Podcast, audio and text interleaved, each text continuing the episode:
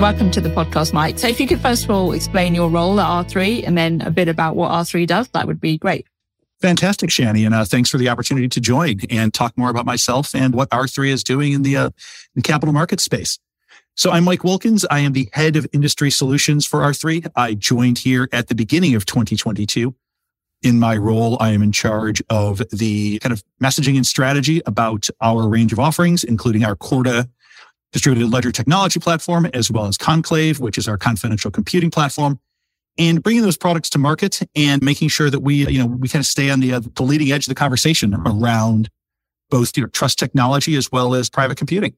So I've got a 20 plus years background of experience in capital markets technology. Most of that time was spent on the enterprise side. I did eight years at Fidessa, working for them in Chicago, London, and New York. I also worked for SunGard, FIS, and a couple of other software providers in the space as well.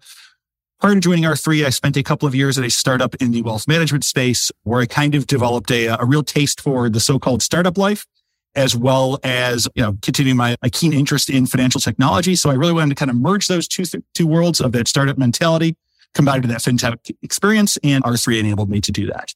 Fantastic. And you mentioned Corda and Conclave there, so maybe you could just very quickly explain kind of what they are and the role of R3 in enterprise blockchain. Sure thing. So R3 have two main offerings that we uh, provide to the marketplace. We have Corda, which is our private permission distributed ledger technology platform. And we also have Conclave, which is our recently introduced confidential computing technology, which enables uh, data sharing across um, untrusted parties. We were founded in 2014 as a consortium backed by a lot of large global banks. And then since then, we've evolved from our roots in banking to a broader focus on capital markets with growing presence across both uh, you know, both banks as well as financial market infrastructure providers, independent software vendors, systems integrators. We have a, a pretty broad swath of, of clients that we serve. Okay, fantastic. So maybe you could just give a quick overview of kind of how blockchain is being used right now in capital markets.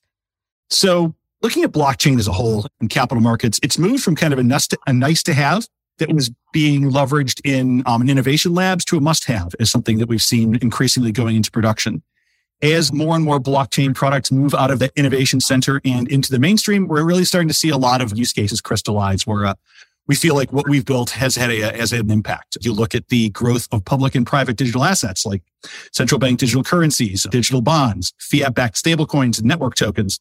And then you look at the more kind of, uh, you know, emerging world of Web three as far as NFTs and some of the other digital assets that come out of the metaverse.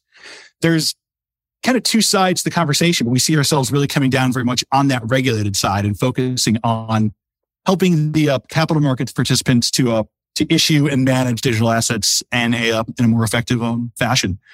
But you kind of look beyond that, and you also look that across the rest of the ecosystem, you're seeing a really big growth in uh, Ethereum-based projects that kind of, kind of taken the lead. The organizations like Finality, Xtony, and uh, JP Morgan Onyx.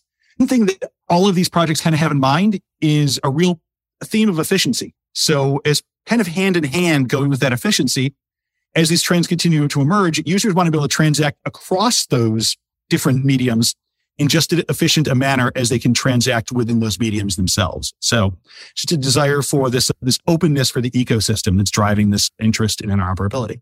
Sure. So you mentioned interoperability there, which is something I wanted to discuss with you. So kind of, would you say efficiency is kind of the biggest benefit of interoperability or are there other things as well? I, I think it's that, that, frictionless movement to be able to uh, to switch between different areas of the ecosystem or between different ecosystems, I should say. But during that whole time, you have control. You have a one of the terms that we've been using here a lot is uh, digital sovereignty. Regardless of where your assets sit, you still have control over those assets, and you have the full view of wherever those assets may be as they move through through different ecosystems comparison that sort of comes to mind for me as I think about, you know, as a, as an investor looking at my, my 401k based on market conditions, being able to, or being wanting to, to reallocate from one fund or one allocation to another or transfer funds from, a, from one wealth management provider to another.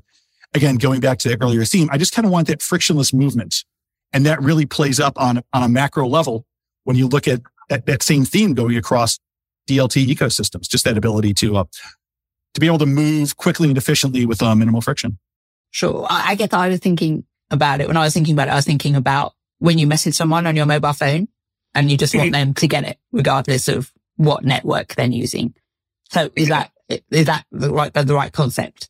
I, I think that's a, that's a good comparison as well, Shannon. I think that it really kind of, um, it sort of makes that, uh, that, that platform, a bit of platform neutrality. I know that, for example, you look at like, um, you know, WhatsApp now enables you, I believe, to message Facebook contacts and things like that. So just thinking about that, uh, that bridge between messaging platforms, so to speak, that's been built. Sure. And what are the current barriers to interoperability right now? Is it the actual technology or is it something else? I think it's um it's kind of neither. I don't think it's technology. I don't think it's the the regulars. I think it's largely philosophical. I think that just sort of stems from the you know the origin of how these ecosystems came to be. They all saw themselves as a is very unique as a as islands, and they use kind of use that that uniqueness of their ecosystem as part of their uh, their value props. But they've subsequently come come to realize to kind of uh, steal a bit of a cliche that uh, no platform is an island. When you look at the technology itself to build these different interoperability bridges, it's really not super complex. It's more just reaching that kind of philosophical decision, especially for an organization, you know, it's historically operated very much in a, in a silo, in a, in a regulated space. It's not always an easy decision to make, but it's ultimately the, uh, the right decision for all parties involved. Right. And then can you give examples of where R3 is providing kind of solutions for interoperability? And are we actually close to things being interoperable in the, in the real world? I, I think we're very close. I think the uh, part of the beauty of that is that we've really kind of identified two different scenarios that we've already kind of pioneered the workflows for in a, you know, with some of our clients in different areas. So first of all is building asset bridges. So which is just sort of showing the capability of moving an asset from one ledger to another. For example, if you wanted to take a, an asset and move it from Ethereum to Corda, if you want to move off of Corda onto Quorum, or obviously, uh, you know, in, in the, the, perfect world, we'd love to see everybody moving from one Corda platform to another. Just being able to uh, to ensure that that asset moves seamlessly. We did this with a a, pro, a currency project called Jasper Ubin a couple of years ago. So we've kind of proved that we're that that ledger interoperability already exists across multiple ecosystems. The other area that we're exploring is uh, atomic swaps. So this is sort of your simultaneous exchange of in ledger assets between two platforms where you are literally taking an asset from Ethereum and then swapping it immediately to another platform, in this case being Corda. We did this in a, it is another uh, cross-border project we engaged in about a year and a half ago called Project Jura. So in that case, we were working across three different central banks in Europe. So we've seen also, in addition to us kind of doing this work on our own and having the, uh, the experience with it, we're also seeing a lot of work across our ecosystem partners. There's companies that we, uh, we work with like Onera and Lab 577, who have also gone and built their own uh, interoperability bridges. Okay, great. And then maybe you could, you kind of went over the two scenarios there and maybe could you just clarify the difference between the asset bridge and the atomic swap? Absolutely. So with an asset bridge, you are taking an asset and just moving it from one ledger to another. With an atomic swap, you're actually exchanging the assets by tokenizing them creating a smart contract and then switching and then putting the smart contract across a bridge between two platforms. Right. Okay. Got you there. So the asset bridge obviously is, I, I assume is much simpler to do than the atomic swap. The atomic swap is what really makes, makes the good story. And I think that that's really going to become the forefront of a lot of conversations in the space. Right. Okay. Are people actually using a kind of asset bridges at the moment? They are. Uh, we will have a couple of clients live with it in the, uh, the coming months where there's a POC work around it now. Okay. And then with the atomic swaps, do you think that that's a bit further away? I think it's a bit further away, but I, as I said earlier, I think it's also going to be the, uh, the real you know, use case that kind of dominates the conversation. This is something that you're seeing a lot of kind of within ecosystems, but now, so obviously the natural extension is going to have it much more and more um, across ecosystems. Okay, fantastic. And then some of the recent hacks that I've been reading about seem to have occurred on bridges between different blockchains. So kind of how do you ensure things are interoperable but secure at the same time? So as going back to uh, kind of what I said at the, uh, the top of our conversation, I mean, Corda by nature is a, is a, is a private permissioned distributed ledger platform. So nobody gets on or off it without, you know, pretty rigid set of, of permission and uh, security controls. And again, having so much of our DNA rooted in, um, in capital markets and banking where trust is so important, we kind of from day one built this permission by nature platform. So we're just going to ensure that the, uh, the on and off ramps going in and out of our platform will have that, that same degree of privacy involved to mitigate the risk of hacks, which I know have been, um, they're making for really juicy press lately. they are indeed. And then is there any, I know you said it wasn't kind of regulation or technology that was stopping interoperability, but is there anything you think the regulators could do to help the ecosystem become more interoperable? Sure. So thinking about that, it's something that, you know, regulators are always, you know, kind of part of the conversation and always part of the driving force. But I think at the end of the day, this is something that's going to be driven by the client and by the marketplace. I don't think that providers or market participants want to look like somebody who's super reactive to a government mandate. I think that what we would appreciate from the regulators, especially here in the US, we're continuing to have a little bit of this, this back and forth between the, the SEC and the CFTC around how digital assets are going to be used and regulated. Once we, once we kind of have a much clearer picture of that, I think it's naturally going to flow down to the uh, decisions that are going to be made around uh, software design. So really the bottom line is don't tell us how to interoperate tell us how digital asset users should behave. We can, you know, leverage that behavioral framework to build a, build a technology framework that's interoperable from there. And, and do you think that framework needs to, like, is, are there certain things you can do before that framework is in place or do you have to wait for that to come down from the regulators? I think that there's a number of conversations that providers can have in the market that will enable us to at very least, you know, kind of sketch out some possible, uh, some, some possible use cases. So while they're obviously not going to be set in stone, I think you can certainly anticipate what these scenarios may look like based on other areas of the world or other areas where obviously regulation plays a part. And just from that, derive what the different potential outcomes can be so that you can have a, uh, a solution that's pretty close to ready once the, uh, the regulation is more, uh, more codified and handed down. And, and you mentioned how it's kind of down to the clients and the marketplace. So when you're talking to your clients or, or do they kind of say to you, Oh, we really want things to be more interoperable and how can you help us? Absolutely. I think it's probably one of the most inevitable things that we're going to see in the space in the, in the coming years when it comes to uh, digital asset markets. I, would say it's pretty close to uh, to 100%. And again, leaning back on a, uh, another analogy, if you take a look at, and this, I'm going to be dating myself a bit here, but if you take a look at the uh, the equity markets in the late 90s and early 2000s, where you had all these different ECNs that were operating on their own, and the you know banker, broker, and market participant would have a different uh, way that they would smart route to or that they would route to a particular destination.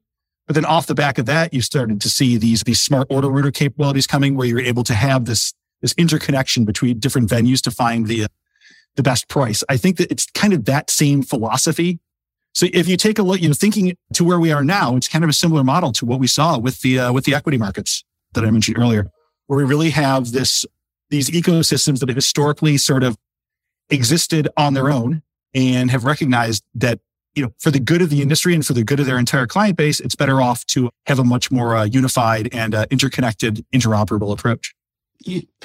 And then, like in the equity markets, for instance, or financial markets in general, we have like FIX messaging.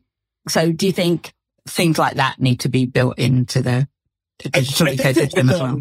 One of the beauties of doing a lot of the work that we do, you know, one of our initial client cases with Ethereum is a lot of that hard work has already been done as far as, uh, as messaging standardization.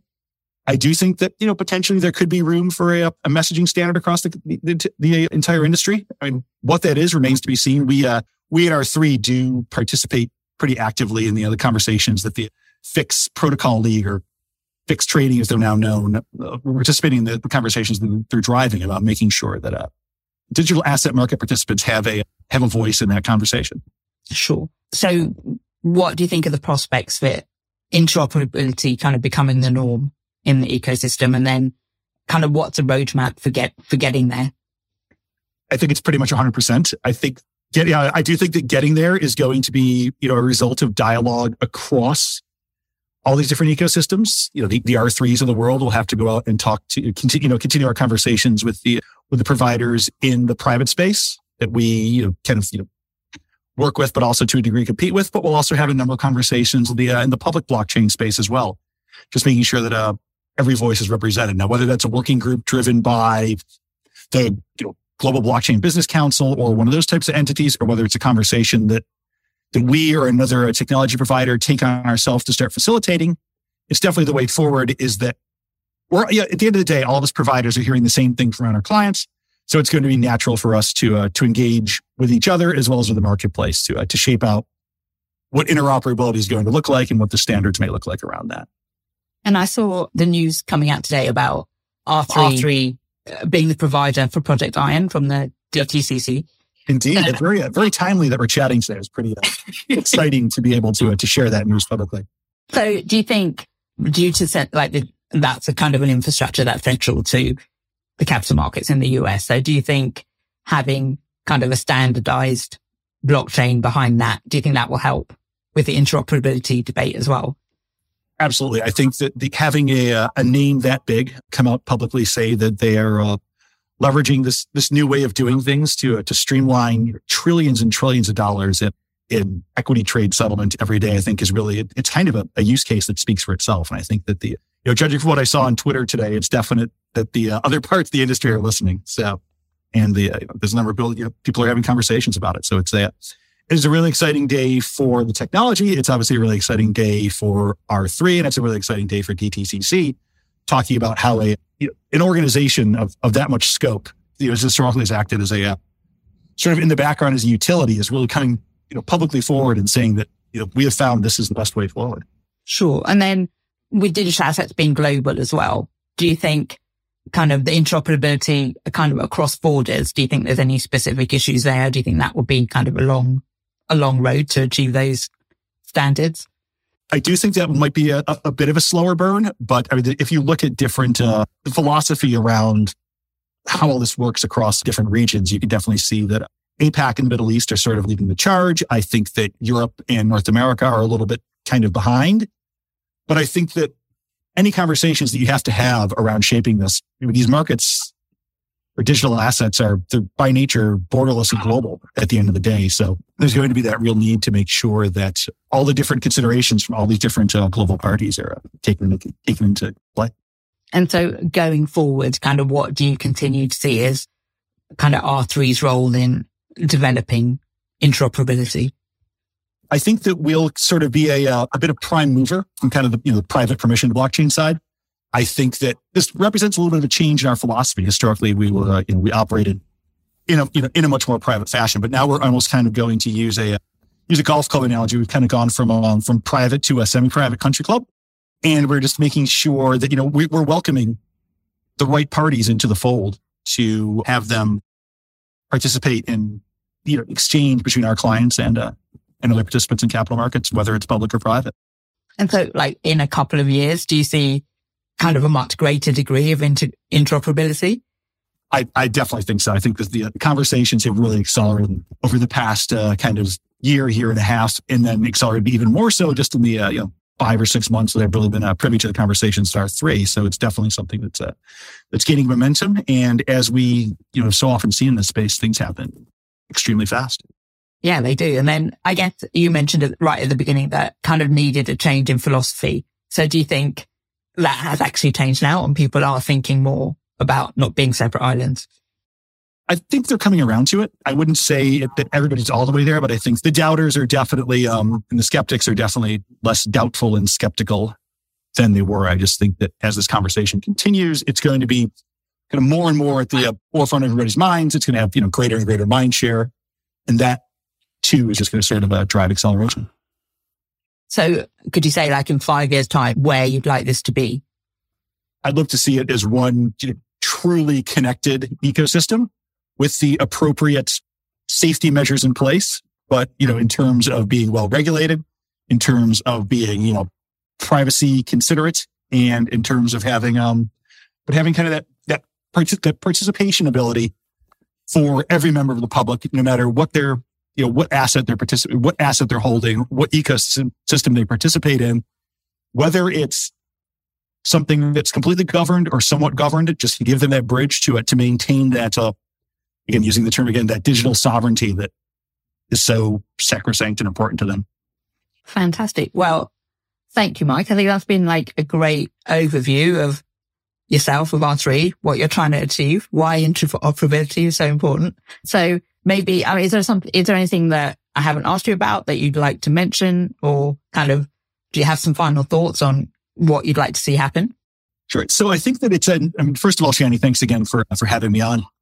I think this is probably the, uh, the most exciting period in technology I've seen in, in all my time in capital markets. I, again, to date myself a bit, I spent, I started my career on the floor of the Chicago Board of Trade.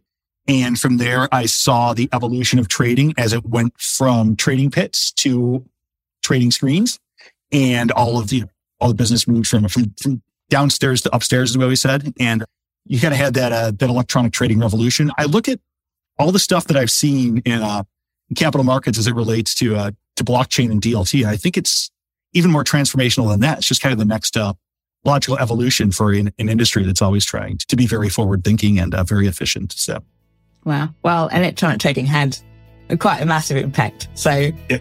sounds, so the trade is going to same. Exactly. So if the impact is going to be even bigger, then it sounds like we're going through a great period of transformation. Indeed, we are. Yeah. So thank you very much for your time. I appreciate it. You bet, Shani. Thanks so much.